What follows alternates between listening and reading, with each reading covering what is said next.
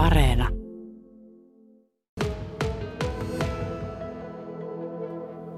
Ei ole pörriäisen surinaa juuri tällä hetkellä ympärilläni ja olen siitä oikeastaan hyvin tyytyväinen, mutta ei täällä kovin kaukana nuo pesätkään ole.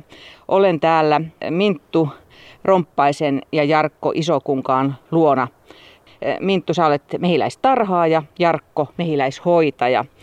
Minkälainen kesä teillä on ollut nyt tähän saakka meiläisten kannalta? No aika erikoinen kesä siinä mielessä, että meillähän on ollut tosi lämmin jakso tuossa taustalla ja, ja mehiläiset on tykännyt, luonto on tykännyt ja mä luulen, että kuivuus on tässä meidän alueella kuitenkin jonkun verran vaivannut. Meillä oli tosi pitkä aika tässä alueella, että ei tullut tippaakaan vettä. Ja oikein kuumat kelit mehiläisten kannalta on sitten vähän myös hankalia siitä, että kun lämpötila rupeaa lähestymään sitä 30 astetta, niin mehiläiset vähentää sitä meden hakemista, vaan ne hakee tilalle vettä. Ja vettähän käytetään sen pesän jäähdyttämiseen. Ja se kennostorakenne siellä pesän sisällä kestää vain tietyn määrän lämpötilaa, jonka jälkeen se romahtaa, eli sitä on pakko jäähdyttää. Ja mehiläiset pyrkii pitämään semmoisen tasaisen lämpötilan pesän sisällä. Mutta hunajaa, hunajaa on tullut. Ja tuota... Eli te olette käyneet jo sieltä hunajaa ottamassa? Ei olla vielä käyty ottamassa, mutta jokaisella pesätarkistuskerralla me kyllä tarkistetaan, että onko hunaja lisääntynyt esimerkiksi pesään ja minkälainen juuri sen hetken tilanne on. Nyt on alustava suunnitelma, että tällä viikolla käytä sitten hakemassa ensimmäisiä eriä, lingotaan ne ja katsotaan, että minkälainen tämän kesän maku on. Ja mehiläisten hoitokausihan on sellainen, että 7-9 päivän aikana jokainen pesä käydään tarkistamassa. Sillä pyritään ehkäisemään mahdollista parveilua, päästään tunnistamaan, että onko siellä tilanahtautta, tarvitaanko lisätä laatikoita ja ylipäätään nähdään se pesän tilanne. Onko siellä muninta käynnissä niin kuin pitää, tarviko tehdä jotain toimenpiteitä, niin pakostakin sinne tulee seurattua, että kun nostelee niitä laatikoita, niin rupeaa huomaamaan, että jesta sentään, kylläpäs tämä painaakin. Ja silloin pitää hymyillä leviästi. No kuinka paljon keskimääräistä parempaa satoa odotatte tältä kesältä? Kyllä mä sanoisin, että parempaa satoa odotan kuin viime vuonna. Että, mitä se Jarkko sanoo?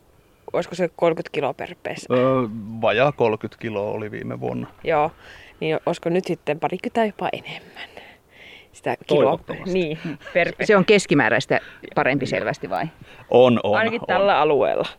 Keski-Pohjanmaahan kaiken kaikkiaan on Suomen mittakaavassa ehkä huononta mahdollista mehiläistarhausalueita. Täällä on kuivaa kangasmetsää ja varsinkin tässä meillä on meri lähellä, joka vaikeuttaa. Ja kun ajattelee, että jossain tuolla Saarijärven suunnassa, niin ne sanovat, että on katovuosi, jos tulee alle 70 kiloa keskisadoksi. Ja jos meillä tulisi sellaisia keskisatoja, niin täällähän hypittäisi yläpystyä ja hu- hurrattaisiin ja huudettaisiin ja torilla tavataan tyyliin. Minkä verran se hunajan laatu vaihtelee? Voiko siitä tästä kesästä päätellä, minkä laatuista se hunaja on? Se oikeastaan näkyy sitten, kun mä teen ensimmäisen kosteustestauksen, että onko se esimerkiksi mehiläiset jättänyt kosteemmaksi sen hunajan sinne pesään, että siinä, mutta mun ymmärtääkseni Keski-Pohjanmaan ainakin hunajan maku on erittäin vivahteikkaista ja hyvää makuusta sitten, että laadukkaat kasvit. Ja myöskin täällä. neutraalia, Joo. eli se ei ole hirveän niin kuin, miten mä sanoisin, oikein pistävän voimakkaita makuja, mitä tuolla etelässä tuntuu löytyvän. Joo, että se on vivahteikasta ja maukasta. Ei kuitenkaan täysin sellaista plankkoa, että se ei maistuisi millekään.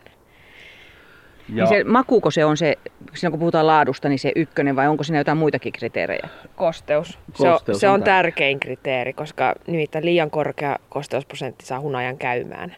Ja silloin sen laatu putoaa todella alas, että sitä ei voi enää myydä laadukkaana hunajana. Ja totta kai sitten se, että säät vaikuttaa siihen, että esimerkiksi jos vadelman kukinnan aikaan oikein sataa, niin silloin pesiin kertyy vähän vadelmahunajaa ja vasta, sama juttu muiden kasvien kohdalla. Ja vähän sitä alueestakin, että minkälaisia kasveja siinä nyt on edustettuna siinä hunajassa, niin se vaikuttaa makuun, se vaikuttaa jonkun verran väriin ja tällaiset tekijät. Eli oikein puhtaalla kalustolla, jota ei ole aikaisemmin käytetty ja oikein voimakas tällainen horsmapohjainen hunaja, niin se on oikeastaan lähes väritöntä. Pieni keltainen sävy. Ja taas sitten monet muut hunajat on hyvin tummia. No kun Suomessa parhaimmillaan voi päästä kolmeen satoon, niin mikä se täällä Keski-Pohjanmaalla on? Onko se yksi sato vai kaksi satoa? Käytännössä hunajassa otetaan kertaluontoisesti ne hunajat pois. Ja se on yleensä tässä kesästä riippuen molemmin puolin elokuuta, elokuun alussa, heinäkuun lopussa. Ja eipä se vaihtele. No, nyt, nyt puhuin vastoin parempaa tuota, ne muistia. Kyllähän meillä oli yksi vuosi sellainen, että otettiin hunajat pois heinäkuun alussa. Ei siellä juuri mitään ollut ja tuota, niin ruokinnat päälle. Eli se oli oikeastaan katovuosi. Meillä keskisato jäi pitkästi alle 10 kilon. Mutta olisiko täällä mahdollista saada sitä syksympää satoa sitten? Yleensä, alkaa mitä mä oon tehnyt tätä, niin tar- niin mä en täällä nähnyt oikein myös syksyn satoa kertyvän juurikaan ollenkaan. Et kanerva on viimeinen semmoinen satokasvi, mikä täällä kukkii ja sen hunaja on jo luonteeltaan hieman haastaa saada pesästä irti. Se on semmoista hyytelömäistä. Alkukesän sadonnahan voi korjata, jos haluaa alkukesän hunajaa. Mutta tällä alueella en suosittele ehkä sitä hirveän. Että meistä tarvitsee sen alkukesästä. Et etelässä on helpompaa, kun siellä on kevätkehitys paljon aikaisempaa. Tänä vuonna ilmeisesti sielläkään sitä ei sitten saatu, koska kevät oli niin myöhäinen niin se, sen suhteen. Mutta, mutta tämä pääsato, jos siitä tulee hyvä, niin sehän sitten korvaa kokonaismäärän. Joo, täällä meillähän paju ja voikukka on ensimmäiset todella tärkeät satokasvit. Ja täällä keski on hyvin tavallista, että kun paju kukkii ja tällaiset, niin sitten saattaa tulla siinä juhannuksen tietämillä se jälki kylmä hetki. Ja sinä aikana ne tuppaa syömään sen pajusta ja voikukasta kerätyy hunajan. Ja sen vuoksi, jos ne kerätään kaikki pois, niin siinä on aina riski siitä, että loppuuko heiltä eväs, jos on oikein, oikein sateisia kylmiä aikoja. Koska mehiläisethän totta kai syö myös silloin, kun ne ei lennä. No nyt kun teillä alkaa pesien läpikäynti, niin minkälainen prosessi se on? Kuinka, kuinka paljon työvoimaa tarvitaan? Yleensä me mennään meidän firman työntekijän kanssa kahden, että aina on kaksi henkilöä, koska laatikot on painavia, niin säästää vähän selkää ja kehoa noin muutenkin, kun nostetaan laatikot yhdessä. Ja ensimmäinen asia, mitä me tehdään sinne, me aloitetaan laskennallisessa järjestyksessä pesistä, tota, avataan katto ja yleensä meillä hunajalaatikot on päällimmäisenä, niin tsekataan, että onko hunajaa kertynyt ja kuinka painat laatikot on. Ja sitten sieltä kun tulee vasta semmoinen sulkuristikko, mikä pitää emon tietyissä laatikoissa, niin sen jälkeen me lähdetään katsomaan, minkälainen emon munintajälki on. Ja muniko se hyvin ja onko siellä riittävästi siitepölyä toukille ja kuinka upea esimerkiksi se sikioala sitten on. Se on, kertoo meille siitä, että onko meidän emo hyväkuntoinen. Siellähän on hunajakakuilla on mehiläiset myöskin, joka tarkoittaa sitä, että ne pitää harjata pois.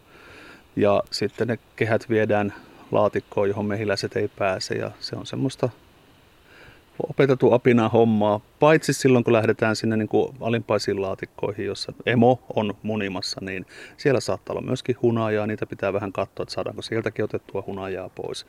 Ja se on semmoista vähän lajittelua ja tuumaamista ja kattomista, mutta aika lailla selväpiirteistä hommaa, mutta hiki sinne tulee ja, ja kun noita pesiä nyt on kuitenkin jonkun verran paljon, niin kyllä se on muutaman päivän operaatio pari päivää menee ainakin, kun meillä tota on se toinen puoli meidän tarhoista on sen verran pitkillä välimatkoilla, että siihen pitää käyttää yksi päivä pelkästään niihin ja sitten toinen tämä Kokkolan rajojen sisäpuolella.